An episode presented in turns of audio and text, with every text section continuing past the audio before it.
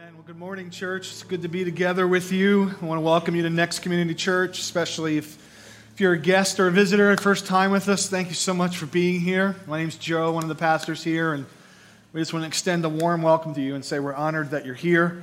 And um, we, we, we believe that we're in a, a kind of honestly a special season for us as, as Next Community Church. Technically, we're a church that's eight months old.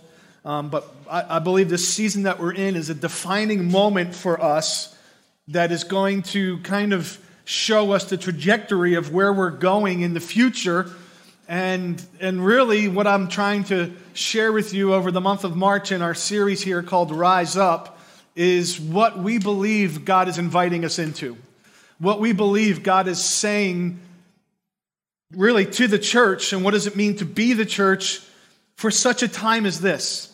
And that's what we talked about last week. We talked about what if everything that is happening with the craziness of everything in the world, that God has positioned his people, his body, the church, here for such a time of this to bring the hope and the love and the light of Jesus Christ to a world that so desperately needs it. And that's what we believe God is inviting us to do.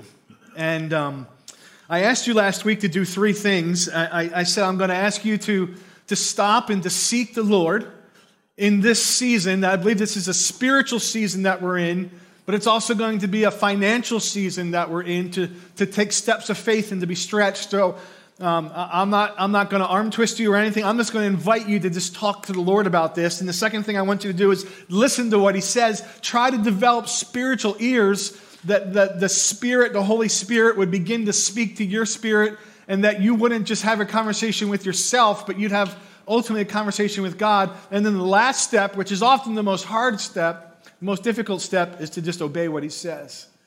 And I think when we do that, we're going to see God show up and do mighty things. So I'm going to invite you to go ahead and, and watch the screens for a minute.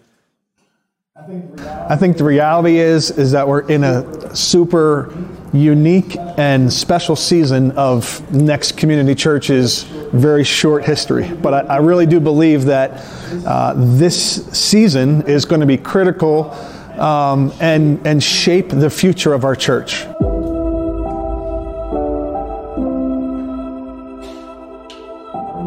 I remember seven years ago when we were moving from the old, small, stinky 4 H gym into this building. We thought it was such an upgrade, such a beautiful thing, but it was going to be kind of really way beyond us. And, and frankly, there were some giants in the land that, in our promised land, that we just, we needed God to overcome, right? We had, um, we had financial issues and the, the, the upgrades and the, the fit out it was going to take to take this office building and try to make it into a church. And we had uh, uh, things with the township that needed to be approved. And we had parking lot issues. And I wrote it down. There was a list of six different things that God had to do.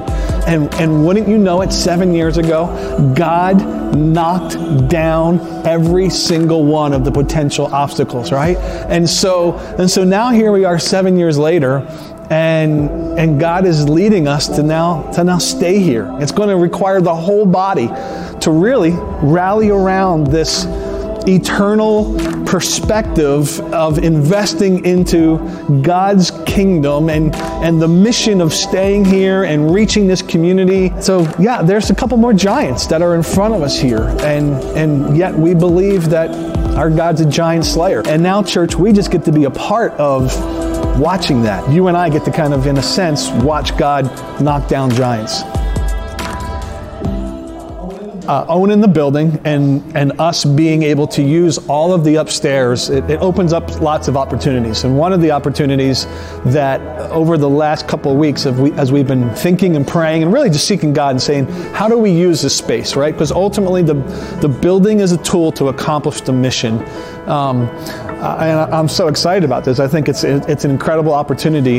Is for us to bring in a Christian school that's going to be upstairs, um, Deep Creek Learning Center, and and in our building will be the next generation of kids learning and growing and being equipped in a in a in a great environment, a safe environment with people that are committed to shaping the minds and the hearts of the next generation. The other thing it's going to let us do is downstairs we're going to be able to open up this downstairs, especially when you walk in the building right off to the right. The plan right now is to open up that curved wall and, and make that elementary area our lobby, our coffee bar. And then we're going to take the elementary kid area and move that upstairs into the new area that we have. And so our kids will have a brand new, new and improved space upstairs as well for those in first through fifth grade. And so now is a great time um, where I think God is inviting us to, to take this next step.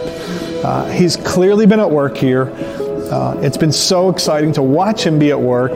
And, and now God's giving us the opportunity to take this step of faith. I think it's going to be a spiritual journey for us as a church, a time for us to to kind of just stop and think about some big questions in life like where are we going and why are we here and why are you here and how do I play a part in God's bigger plan? And I, am so excited because I think Next Community Church gets to be a part of all of that.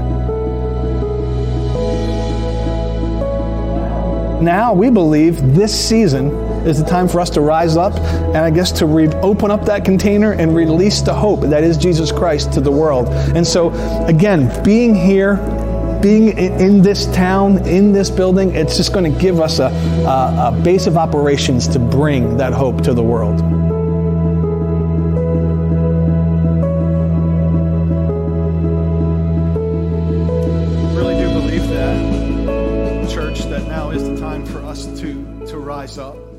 To be the church more than ever before.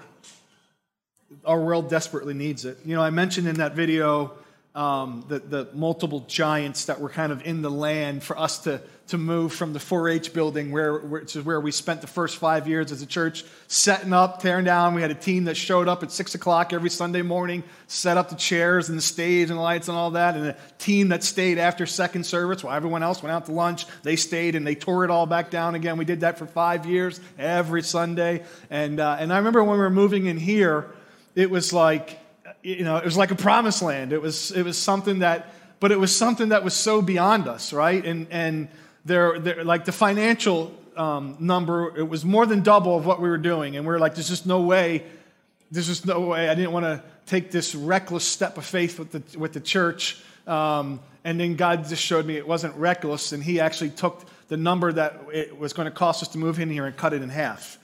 God did that. We, we couldn't do that. God did that. And then uh, it, was a, it's an, it was an office building. You were sitting in where offices were, and uh, it wasn't zoned for a church. And then we had to get approval through the township, and, and they approved it for, for us to, to rezone and to be a church. And um, and then we didn't have enough parking spots and we needed to add to the parking and they actually approved parking. And then we're like, well, we don't even have money to put in. You wouldn't think it, but it costs a lot of money to put in parking lots. And so the owner of the building said, I'll pay for it. He put in 40 new parking spots. And it was like just one thing after another. We were getting in here and we're like, all right, how are we going to turn this thing into a, into a church? And one of you took took days, days, and, and wrote a proposal, and, and we received a grant of $100,000 that was given to us to do the fit out and the renovation. And, and then many of you, skilled laborers, came in. Some of you, not so skilled, you still came in and, and helped us, helped. We let you paint the, the, the closets in the corners and stuff like that. And, and but it was we all kind of got into the building here together and this is where it's been our home the last seven years and it's been God has been so good. He's been so faithful. And, and, and yet now here we are with like the next season that's right in front of us. And, um, and I shared with you last week, I want to just remind you again that our, our leadership as elders, we have felt the Lord over these last six months, we just felt the Lord impress upon our hearts four things we felt like God was saying to us when we kind of said, Next community church, what are we going to be? What are we going to do? We felt like He said four things. The first thing we, I told you last week felt like He said, Stay here, stay and skip back. This is where you started, put down roots, be here, right? And the second thing that we felt like He said is not only stay here, but buy this building. Stay and let this be your home. Don't try to go someplace else, but, but stay here, um, which, is, which is I told you it's kind of kind of upside down and backwards in my mind that we're buying a building that's already too small for us. But that's what part of the vision that we believe that God has given us. Because one, number three, we want to be involved in the community. We want to be a church that is more about helping and serving and giving and loving than taking, right? So we're to we're to be the hands and feet and we're to try to figure out more ways to now that we're here to put a permanent stake in the ground and love and serve this community where God has us. And then what do you do when you buy a building that's too small? Is you say, well, we're, either say we're not going to reach any more people, this is it, us four, no more, or we say we're going to be intentional and multiply. We're going to keep, we're going to start new churches. We're going to plant churches. What would it look like to bring a church planter on board for a year and send a team? Some of you, that's how we started 12 years ago. That would go down maybe to East Norriton or out to Royersford, out to Pottstown, wherever it is that God leads us. And so that's that's the vision and that's the plan of what it means to be a church that's going to rise up and, and be an answer to all of the problems that are in the world. We know the answer it's Jesus Christ ultimately. And so uh, this week I was, I was reminded of David in the Old Testament, who was also beginning a new season in Israel's history. Um, they had, they had kind of come into the promised land and, and they had been there a while now. And David's like, God needs a house. And, and it was on David's heart to build God a temple, to build God's house. And uh, up to this point, they were using the, the portable tent, uh, the portable tabernacle that Moses used. If you remember the story when they came out of Egypt and Moses is leading them around for 40 years, they set up this portable, he called it the tent of meeting. And, and it was portable, they could pack it up and then take it with them when they went. And for 400 years, now fast forward 400 years till you get to King David, David and Goliath, David, that guy. For 400 years, they've been still using this portable tent to offer sacrifices, and that's where the priest operated out of. And David's like, God needs a permanent house.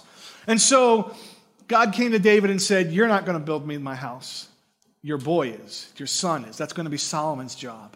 And, and so that's the story takes place in 1 Kings chapters 5, 6, and 7. It's, it's an unbelievable, um, you know, architecturally um, feat that Solomon did here to build this, this temple. In 1 Kings chapter 5, it says this. This is Solomon speaking. He says, So I'm planning to build a temple to honor the name of the Lord, my God, just as he instructed my father, David, that I should do. For the Lord had told him, Your son, whom I will place on your throne, he will build the temple to honor my name. Right? And so Solomon's first job as king of Israel is to lead Israel into this new season to be like, we're building God a house.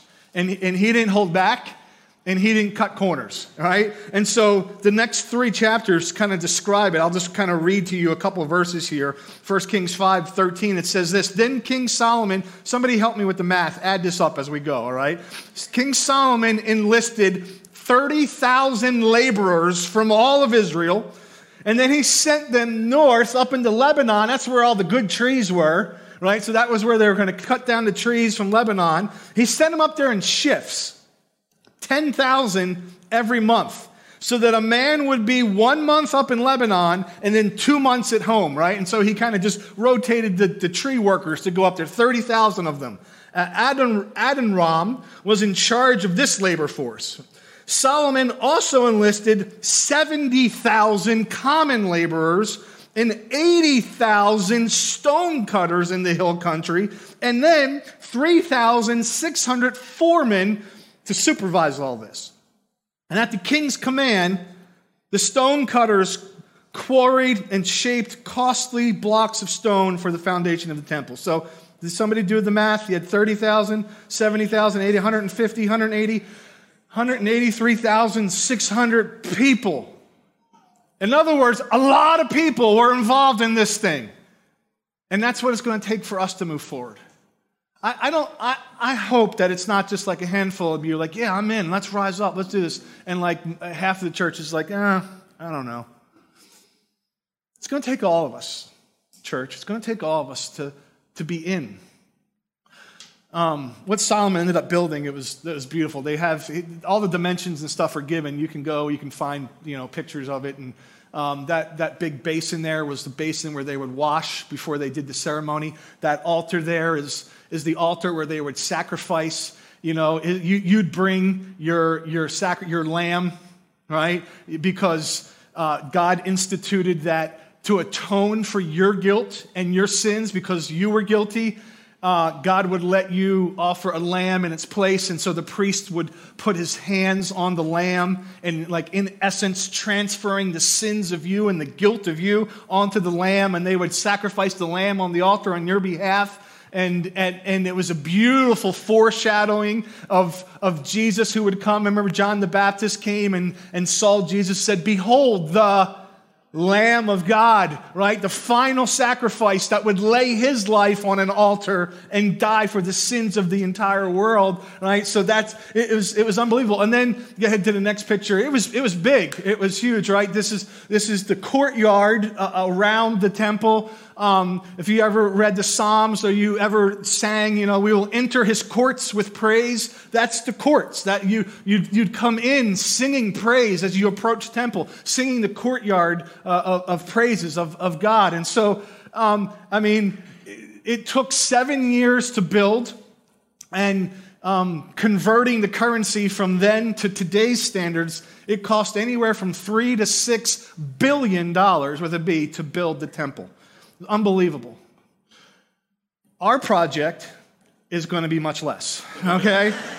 so let me, yeah, you clap for that. So let me, let me share with you a little bit as some of the specifics. So I want you all to be in with us and, and what we've been working on the last couple months is we've sensed God say, stay here, buy this building, and trying to figure it all out and, and be good stewards. We take it real seriously and want to tell you everything that we know at this point in full transparency. Here's where we're at so that you can know, so that you can do the three things. There's no arm twisting here.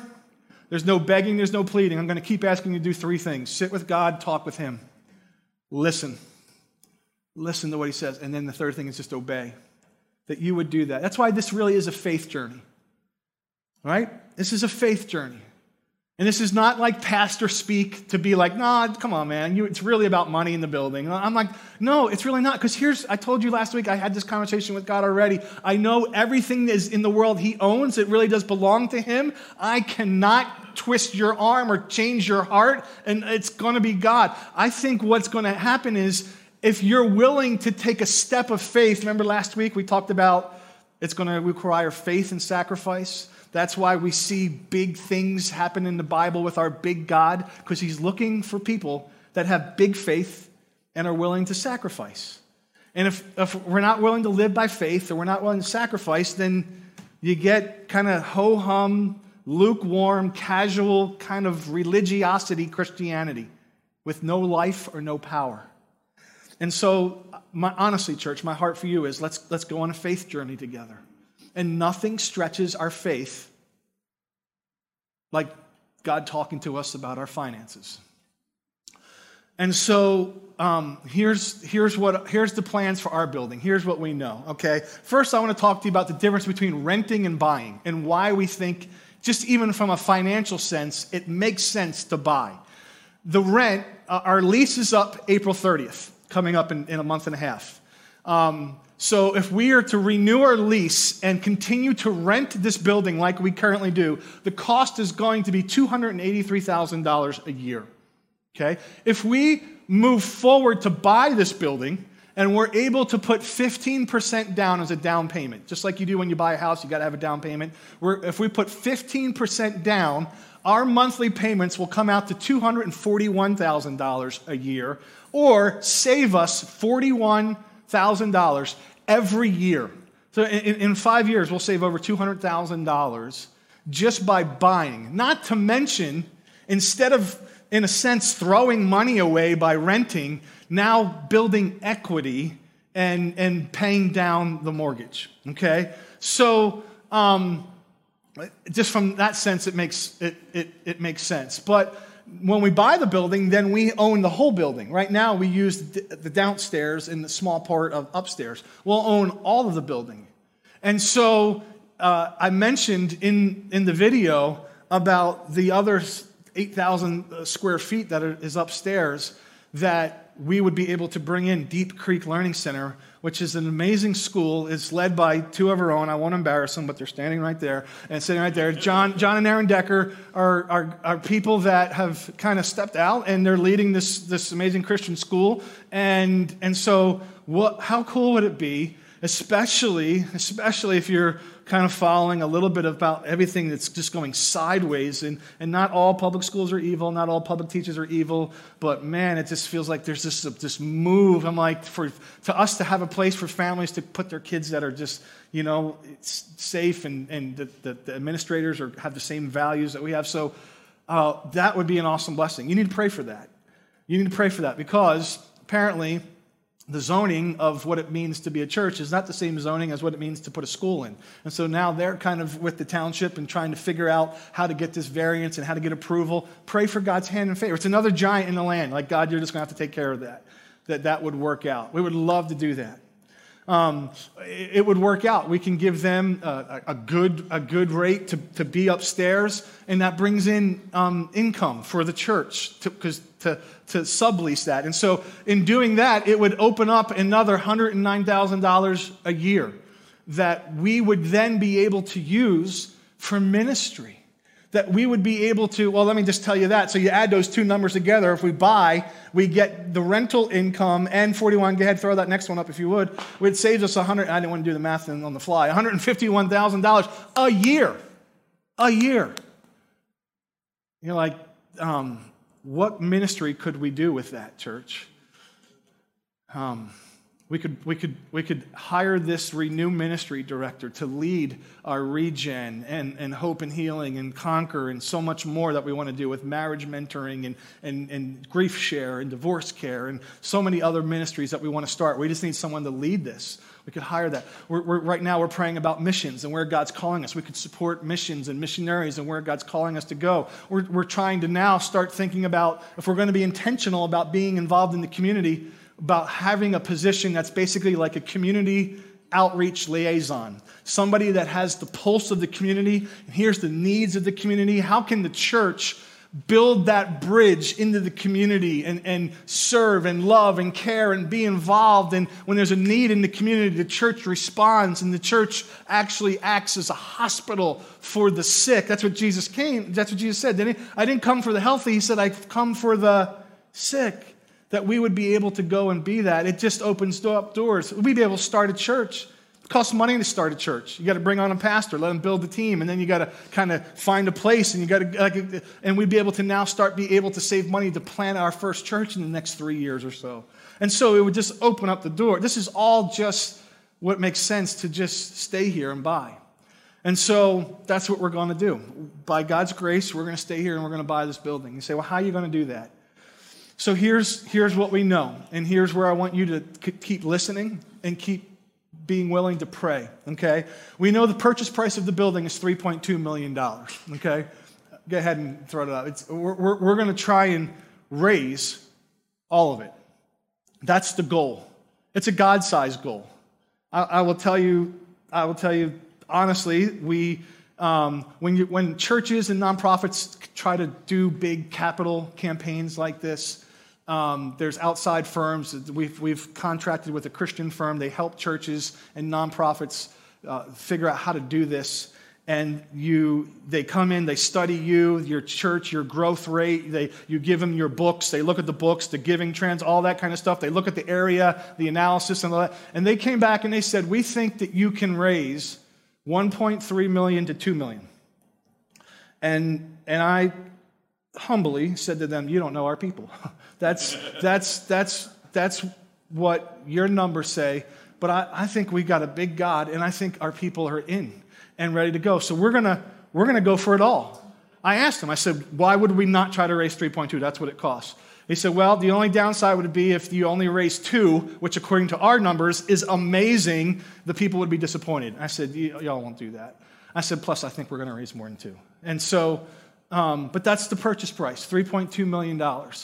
The, the, way that, the way that we raise that is this, this campaign goes. Some of you have maybe been a part of this in your previous churches, is you take that and you break it up over three years.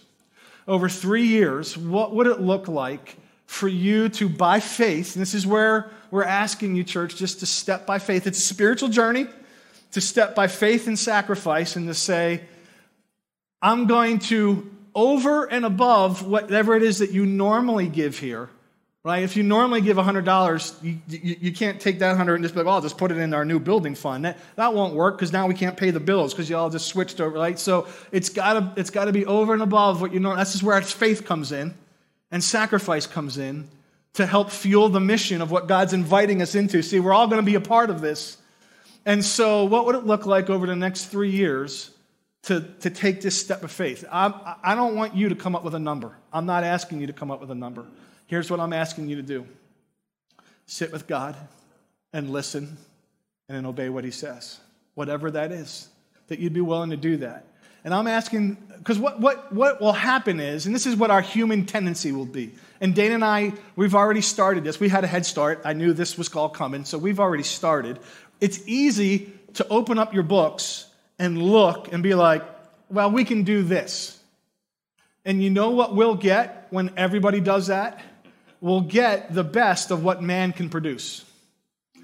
And the Bible is full of stories of what God can produce but it, it requires people not looking at what they can do. It requires people stepping out in faith and saying, God, we're going to step out in faith and you got to show up because faith is the difference between what you can do and what God can do. Faith is that spot in the middle. And so, what I don't want us to do, and this is what we started doing, is just to end up with the best that we can do. And so, I'm inviting you to go on this journey. And it's going to be a faith journey. That's why I'm saying this. It really is going to be a spiritual journey. And ultimately, we need you to come up with two numbers because we close on May 2nd. We have a signed agreement of sale and we have a closing date of May 2nd. And so, May 2nd, we need to sit down with the bank and um, we have three options on how we can do that. So, we need a down payment. So, let me share with you how we can move forward. Here's option number one. Option number one is actually getting financed by the owner of this building. He said, I know you, and we've paid him every month for the last seven years. Um, and so he's willing to take a down a 10% down payment, but at a higher interest rate than is currently standard right now, 6%. So that would cost us, that means May 2nd, we would need $320,000.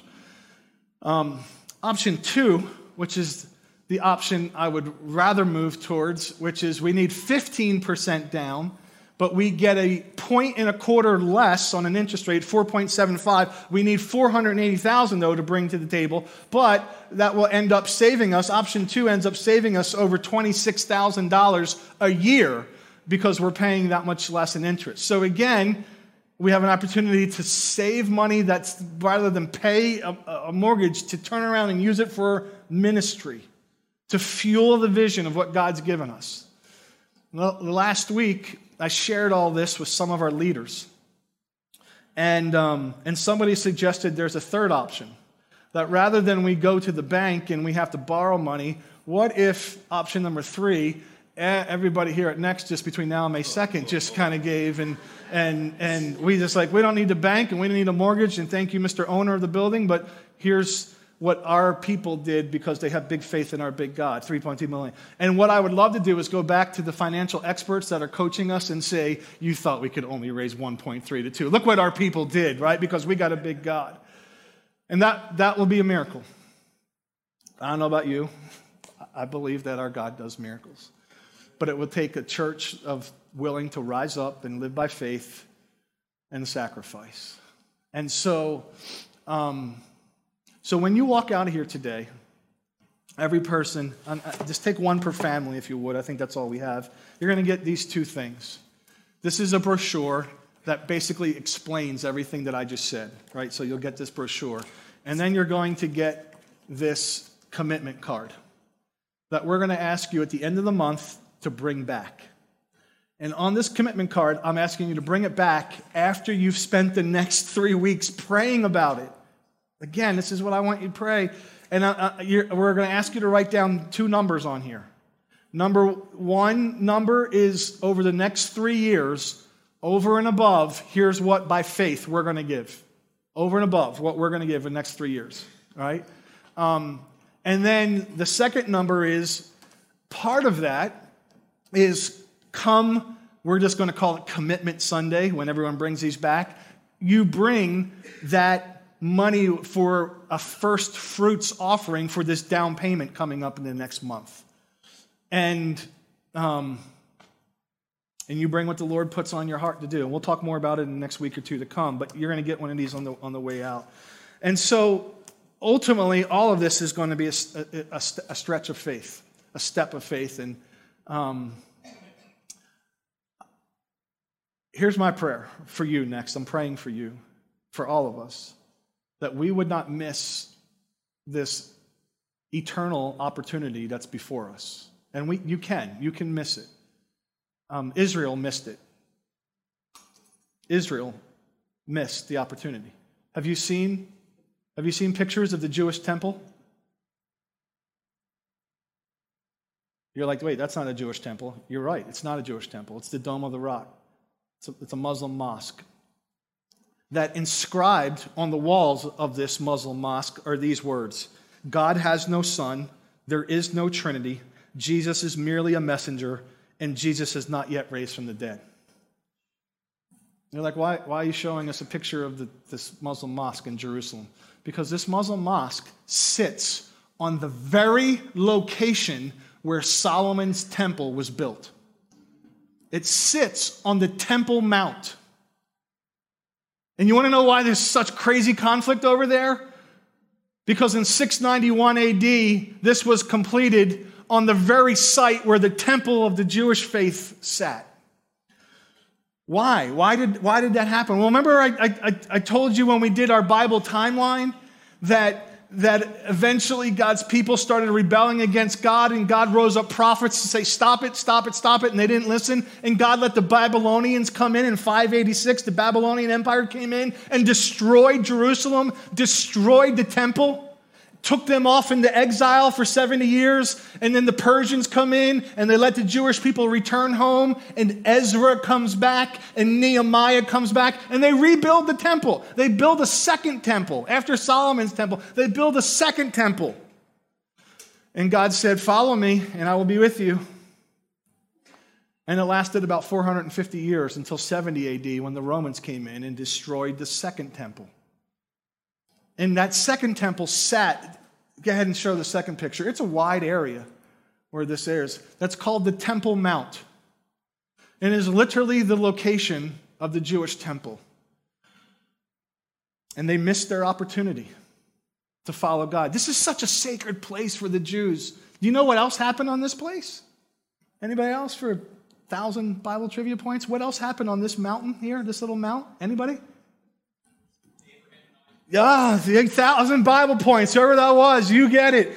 Genesis chapter 22, it says this After these things, God tested Abraham and said to him, Abraham, here I am. He answered, Take your son. He said, Your only son I told you this was a foreshadowing of Jesus, of God the Father, who would take his son, his only son, up onto the mountain called Golgotha, where he would stretch out his arms and be a sacrifice. This is a foreshadowing, God testing Abraham. And here's what he says Take your son, your only son, whom you love, and go to the land of Moriah and offer him there as a burnt offering on one of the mountains that I will tell you about. That place, can you go back to the Dome of the Rock picture? It is called Mount Moriah.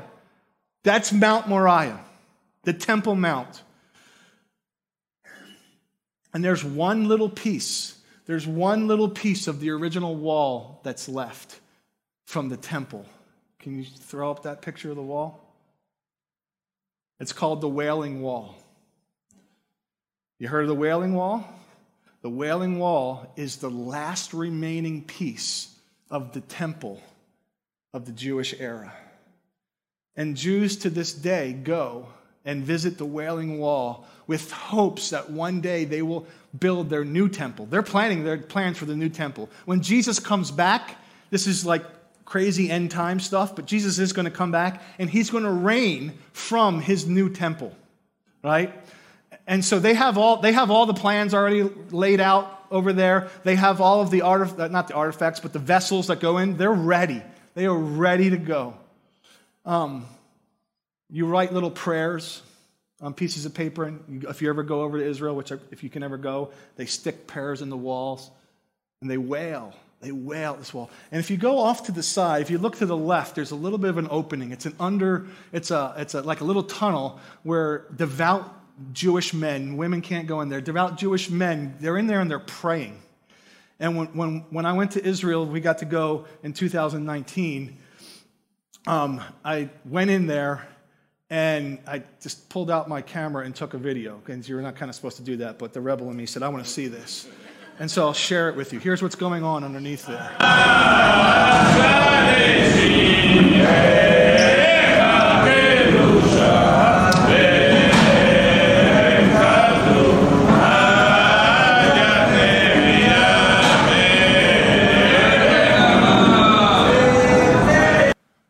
So I think I was pretty indiscreet. I didn't stand out at all in there. I just blended right in. they got the phylacteries on their, on their head where they have the Deuteronomy 6 passage there is one God. And they're in there and they're, they're, they're wailing in lament.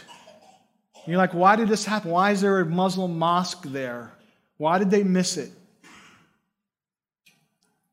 God gave them the answer. God told Solomon, You're going to build a temple, but 1 Kings chapter 6, the word of the Lord came to Solomon. As for this temple, as for this temple you're building, listen, if if you walk in my statutes and observe my ordinances and keep all my commandments by walking in them, I will fulfill my promise to you, which I made to your father David. I will dwell among the Israelites and not abandon my people Israel. But they didn't walk in them, and they didn't obey the law or the statutes or the commandments. And they told God no. And they drifted spiritually. And God said, All right, fine. And he took his hands off the steering wheel of Israel. And in 70 AD, the temple was destroyed, and the Jewish people were scattered literally around the world. And for the next 1900 years, they did not have a home. They did not have a nation. They did not have a land. And they were persecuted time and time and time again until 1948 when they were allowed to return back home and Israel became a sovereign nation again, which is huge in the end times timeline of understanding that God brought his people back home and now the clock is ticking again. And I pray that that's not us. I pray that it's not us that we miss this opportunity that we kind of look at the checkbook and we're like, ah, no, I, I really, we, we were going to redo the kitchen, so sorry, next. Sorry, Lord. And that you would go honestly and sit with God and be willing to listen to what He says. It's a faith journey. It is a faith journey. I'm going to bring up one of our own to tell you about his faith journey. I'm going to invite Glenn Garris to come on up. And Glenn and Allison Garris, if you don't know them, um, they own the Energy Station here in Harleysville. It's an amazing restaurant, but it hasn't always been easy. And so Glenn's going to tell you a little bit about his faith journey and how God walked with him through thick times. Good morning, everyone. Um, my name is Glenn Garris. I've been asked to share a part of my story with you. My wife Allison and I own the Energy Station restaurant. So during the time that I talk, if you start feeling hungry, you know why. And just, just so you know, the address is 2710 Shelley Road, just over here in Harleysville. All y'all, go there for lunch today. Support these guys. I promise you, I'll be there if you go there. Okay. Not buying, he is. um, I've been a believer for a long time, since age 12. Throughout my Christian life, uh, I've, many, I've experienced times when my relationship with the Lord was not what it needed to be. Many times of backsliding, disobedience, and not tithing like I should. I was just doing things my own way, not seeking the Lord. One of those times changed my life in a powerful way. During the period of 2008 to 2011, you may remember that the economy wasn't very good at all. Allison and I had three eating establishments. During that period, we soon found ourselves deep in debt. Now, remember, Allison and I were both believers, but we were doing things our own way, with our own wisdom, not following God, not seeking His wisdom, not seeking His will, not giving God our first fruits. In 2011, we had to close two of our locations, going to our landlords, negotiate our way out of leases, paying out money we didn't have. We had to contact our vendors and bank to sit down with them and ask them for help and time to right our wrongs. God was already at work ahead of us, working in the hearts and minds of all of them. He was already slaying our giants. I was a very, it was a very humbling experience, very shameful and embarrassing, and difficult to say the least. I remember the day it all came down upon us. Allison had said, How are we ever going to get through this? God allows difficulties in our lives to draw us to Him, to change the direction we are headed. For me, the change was complete surrender to Him. I had to turn it all over to Him, not just our financial situation. I had to turn and surrender everything my wife, my kids, my possessions, everything. God faithfully led us through that time. During that time, we learned to be committed to faithfully giving of our tithes no matter what. It wasn't always easy. I have many, many stories I can share how God has miraculously uh, done things that only He could do. I will share one of the stories with you today. We had received a 10 day shut-off notice from our power company. We had, had been on payment plans before, but this time they wouldn't do it. I had exhausted all of our options for coming up with the money. I remember praying to the Lord, I just don't know what to do. And it was a very low point in my life. Well, the 10th day arrived, the power company showed up to shut us off. It was a Friday morning. We were very busy. It was clearly the end of our rope. The guys went into the basement to shut us off. A few minutes went by. I was expecting the lights all to go out. The guys came up out of the basement and said to me, You're either the luckiest man in the world or someone's watching over you. He said, We don't have the proper tool to shut your power off. Here it turns out the panel was so large that they needed a special wrench just to cut the power. They said, You have an eight hour reprieve. Get on the phone and set up a payment plan, which I had been turned down previously. I went out to my truck and called again, and this time I got someone willing to put us on a payment plan. God was already in touch with that person and let them know what they had to do. That was a turning point in my life. It took 10 years, but as of April 2021, we have paid off all those debts. Praise God Almighty, He is faithful and true. Malachi 3:10 says, "Bring the whole tithes into this, my storehouse, that I may that there may be food in my house. Test me in this," says the Lord Almighty, "and see if I will not throw open the floodgates of heaven and pour out so much blessing that you will not have room enough for it." And one of the verses in the Bible, a few verses in the Bible that were very encouraging to us throughout the whole period was Isaiah 41:10 through 13. So do not fear, for I am with you. Do not be dismayed, for I am your God. I will strengthen you and help you. I will uphold you with my righteous right hand. All who rage against you will surely be ashamed and disgraced. Those who oppose you will be as nothing and perish. Though you search for your enemies, you will not find them. Though, you wage, though they wage war against you, they will, they will be as nothing. For I am the Lord your God, who takes a hold of your right hand and says to you, Do not fear, I will help you. Thank you.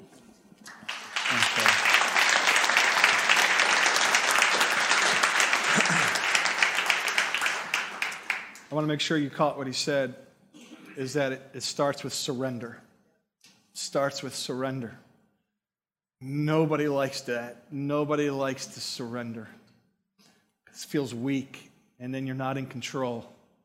And God's like, now I can come in and do greater things than you can even begin to imagine.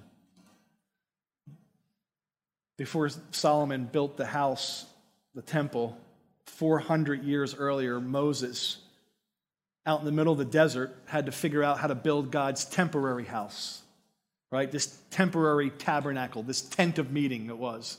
And so he did the same thing. He called everybody together. And here's what he said. You can read it. It's in Exodus chapter 35. It says this Moses said to all the congregation of the people of Israel, This is the thing the Lord has commanded. Take from among you a contribution to the Lord. Whoever is of a generous heart, let him bring the Lord's contribution gold, silver, bronze, blue and purple and scarlet yarns, fine twined linen, goat's hair, tanned ram skins, goat skins, acacia wood, oil for the light, spices for the anointing oil, for the fragrant incense, onyx stones, stones for setting, for the ephod, the breastplate. Like basically, you're like bring bring what you got. Just, just bring it. We're making God a house out here in the middle of the desert. And it's interesting how the people responded. You can read about it in the next chapter. Let me just highlight it. It says this They received from Moses this is the, the workers, all the contribution that the people of Israel had brought for doing the work of the sanctuary. It's going to make this temporary thing.